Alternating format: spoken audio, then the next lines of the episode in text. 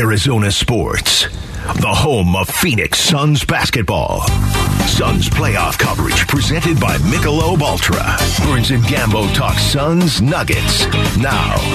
Having a little bit of deja vu here on the Burns and Gambo show because I think we spoke to Tim a year ago during the Suns Mavs series. Yeah, I thought we did.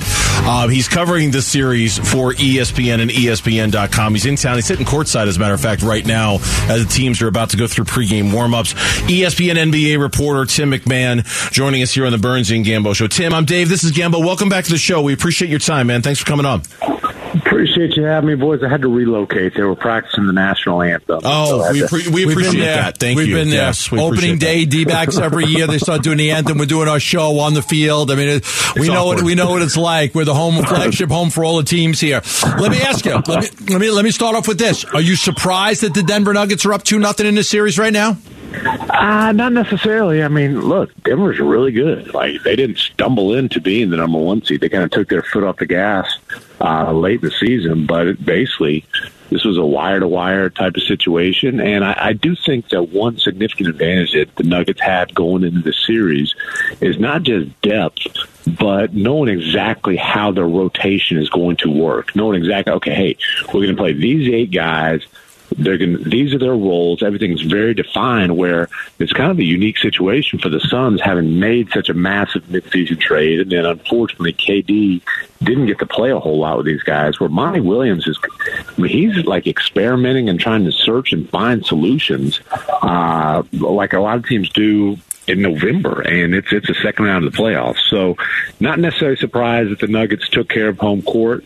Um, obviously, the Suns better do the same, or this won't be a very long series. Well, we talked about that quite a bit. I mean, it, this is a great experiment, because we've never seen anything like this, where a superstar player joins a team and has eight games with them before the playoffs yeah. start. I mean, every time, you can go back to all the examples, Pau Gasol and Mark Aguirre, and all the examples of players that joined a team and either won a championship or took them there. They all got thirty, thirty-five, thirty-seven, thirty-eight games with their team. This is so different.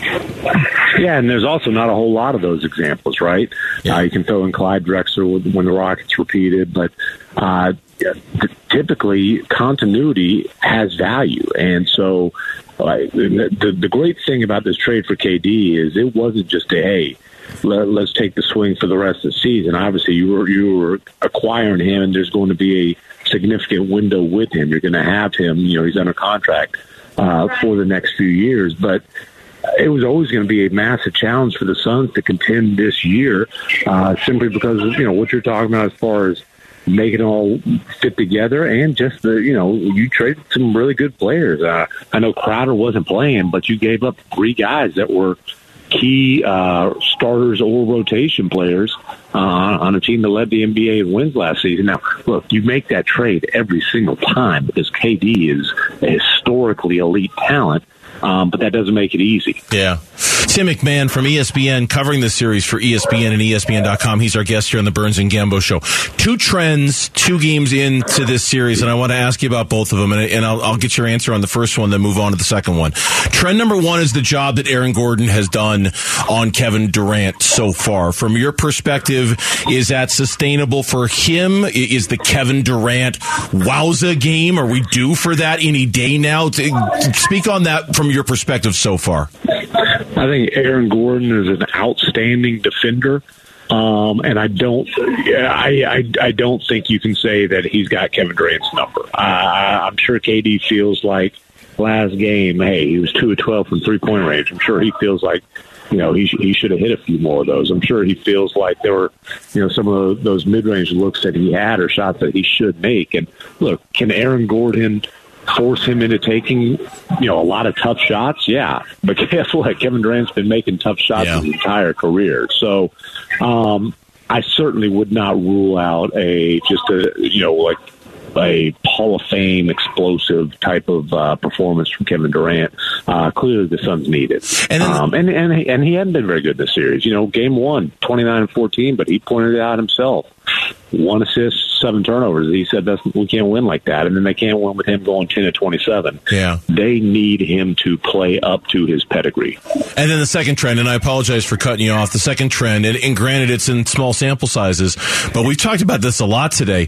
These these minutes where Nikola Jokic isn't on the floor and, and what the Nuggets have done with those minutes. Now, some of that maybe circles back to Aaron Gordon, you know, and, and at what mm-hmm. he's doing when he's out there.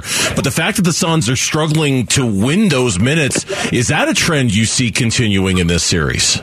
It better not be. It better not be. This, you know, this might not get back to Denver if that's the case. Um, and look, credit to Michael Malone. Uh, you know, and this gets back to kind of the advantage of them having all season to figure out exactly how the pieces fit. But you know, they they went through a few different backup centers. You know, DeAndre Jordan. What a surprise that didn't work out. Um, Bryant. You know, then you go. They they pick up Thomas Bryant, and then they they realize like why. So instead of trying to play a traditional backup center, they found this lineup with Aaron Gordon at the five, you know, Jeff Green at the four, you know, you know kind of interchangeable. Uh, th- that's been working. And so um, credit to the Nuggets for having the whole season, you know, tinkering and, and finding something that works. But you, you cannot get beaten uh, when Joker's off the floor and expect to beat the Nuggets in a series. Tim, I don't know if you're surprised by this, but I mean, I don't think we should be. I mean, when you're paying super max to Durant, super max to Booker, max to Ayton, and near max to Chris Paul, there's no money for a bench. You're dealing with a bunch of veteran minimum contracts and buyout guys. The Suns' bench has been brutal. It's been a zero. They've been useless. Did you see this coming? I mean, that obviously was going to be the concern all along, right?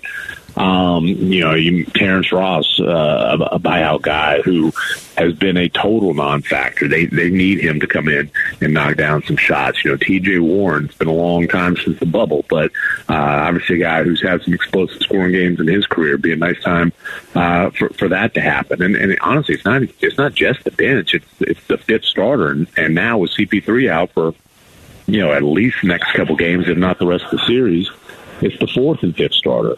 Um, it's a, you know, again, that goes back to you knew the challenges and you knew the risk when you made the trade, um, especially this season, but even going forward.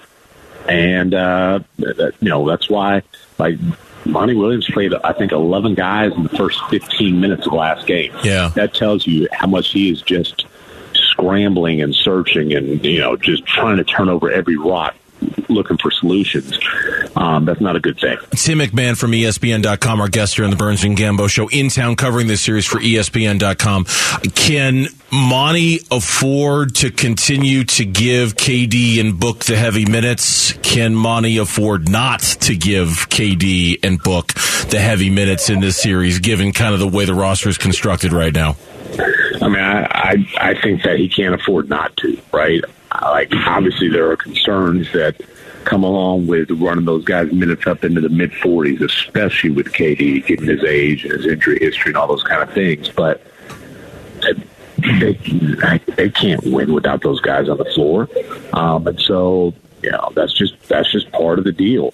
Um, they've got they've got to get those guys uh, to. I mean, both those guys basically have to have top five player in the league type of performances for the Suns to come back and win this series. Let's, That's just the fact that they've got a lot on their plate. And, you know, as as, uh, as Book said after the last game, hey, you know, the playoffs is a lot. That's part of it. Let's talk about the loss of Chris Paul for a, seg- a second. He's clearly not the player two years ago when they went to the finals, or the player who played against New Orleans. He hit a wall last year against Dallas, and, you know, his game has slipped quite a bit since the Dallas, uh, since the New Orleans series, because he struggled against Dallas. But still, they're going to miss his scoring. He's good for fourteen, fifteen points. The elbow jumper, finding his spot, getting DeAndre Ayton involved in, in the pick and roll. How much will the Phoenix Suns miss Chris Paul, in your opinion? I mean, I think it's a major blow. And and the thing about C P three is you, you'll be watching the Suns, and you'll go three or four minutes without noticing him at this point, right? Yeah. Which kind of tells you that, that he's declined. But you notice when he's not out there, because he is the organizer. You know, he is the director. Even though he's taken the easiest defensive uh, assignment at this point in his career, you know, he he's going to be the guy who's not just executing the game plan, but calling everything out, you know, get make sure everybody else is is in position. You know, offensively, he's uh, even if he's not running the show, he's making sure everybody's in the right spot.